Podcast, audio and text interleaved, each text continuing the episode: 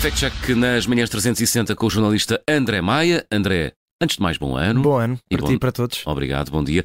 Vamos pegar num dos grandes temas deste dia, o regresso de Lula da Silva à presidência do Brasil, e trazes-nos uma publicação que envolve crime e corrupção. É, e resta saber se envolve também mentira ou verdade. Vamos Pois. pegar numa publicação de novembro, eh, mas que tem sido muito replicada desde, desde aí, principalmente no Brasil. Garante esta publicação que Lula da Silva nomeou para Ministra da Segurança Pública nada mais nada menos do que a esposa de um dos maiores, eh, de uma das maiores figuras do crime brasileiro, um senhor chamado Márcola. Falamos de Cintia Erbas, que é a mulher deste tal Márcola, que é o líder de um dos maiores grupos criminosos no Brasil, o primeiro comando da capital.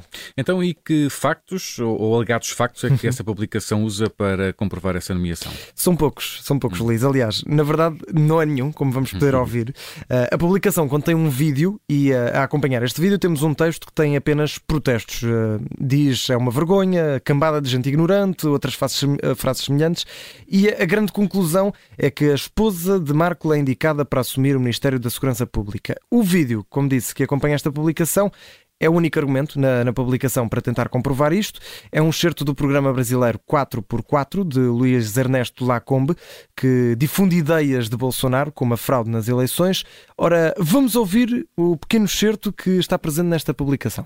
É de hoje, advogado que sonha ser ministro de Lula assume defesa de mulher de Marcola no PCC. O criminalista Alberto Toron, que ambiciona ser ministro da Segurança Pública de Lula, que ele já prometeu que também pretende criar essa pasta, são 13 pastas né, que ele pretende criar, além das que já existem.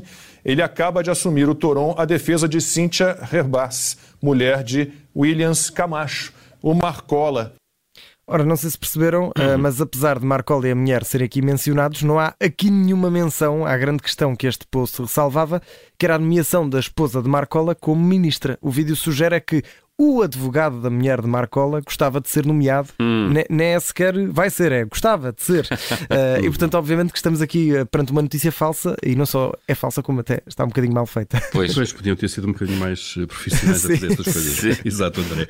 André, a Lula da Silva já tomou posse, tomou Sim. ontem, aliás, tem estado nas notícias desde então, até esta manhã, e por isso agora também é fácil perceber eh, se isto é verdade ou mentira, não é? Basta ver Exato. basicamente a lista de nomeações de Lula para o seu governo. Exatamente, Paulo. E adivinhem, não está lá a mulher de Márcola uh, pa- para a tal pasta da, da Segurança Pública. Foi nomeado Flávio Dino, que até agora era governador do estado do Maranhão.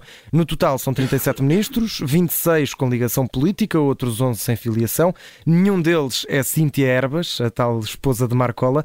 Dúvidas houvesse, a própria assessoria de Lula da Silva fez uma publicação no site oficial da candidatura a explicar como tudo não passava de um boato. Como está escrito no site, isto é falso, não caia. portanto, não há dúvidas, carimbo vermelhão. Exatamente, bem vermelho. Basta passar os olhos pela lista de nomeados para o governo de Lula, que confirmamos que a mulher do líder criminoso Marcola não é a nova ministra da Segurança Pública.